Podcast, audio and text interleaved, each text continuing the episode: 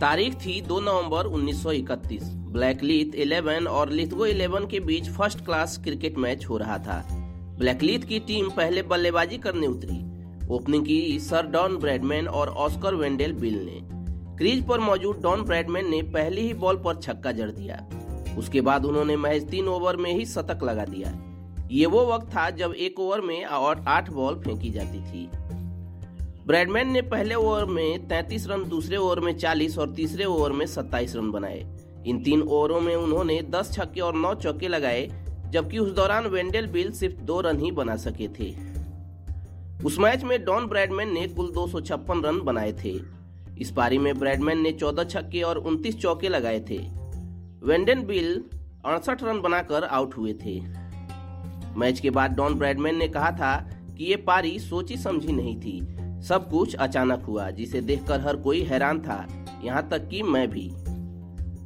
अपने पूरे cricket career में 234 फ़र्स्ट क्लास और बावन टेस्ट मैच खेलने वाले डॉन ब्रैडमैन का आज ही के दिन 25 फरवरी 2001 को निधन हो गया था। वो निमोनिया से पीड़ित थे। ऑस्ट्रेलियाई बल्लेबाज डॉन ब्रैडमैन का जन्म 27 अगस्त 1908 को न्यू साउथ वेल्स में हुआ था। उन्होंने अपने करियर में 146 सेंचुरी और बयासी हाफ़ सेंचुरीज लगाई थी। बावन टेस्ट मैच की 80 पारियों में उन्होंने छह हज़ार नौ सौ छियानवे और दो सौ चौंतीस फ़र्स्ट क्लास मैच की तीन सौ अड़तीस पारियों में अट्ठाईस रन बनाए थे। उनके नाम 38 विकेट भी हैं। सर डॉन ब्रैडमैन ने अपना पहला टेस्ट मैच दिसंबर 1928 में इंग्लैंड के खिलाफ खेला था। उस मैच में ब्रैडमैन ने पहली पारी में 18 और दूसरी पारी में एक रन बनाए थे। जबकि आखिरी मैच अगस्त 1948 में इंग्लैंड के ही खिलाफ खेला था।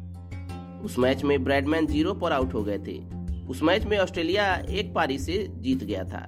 टेस्ट क्रिकेट में बैडमैन का एवरेज निन्यानवे दशमलव नौ चार का था, जो आज तक एक रिकॉर्ड ही है।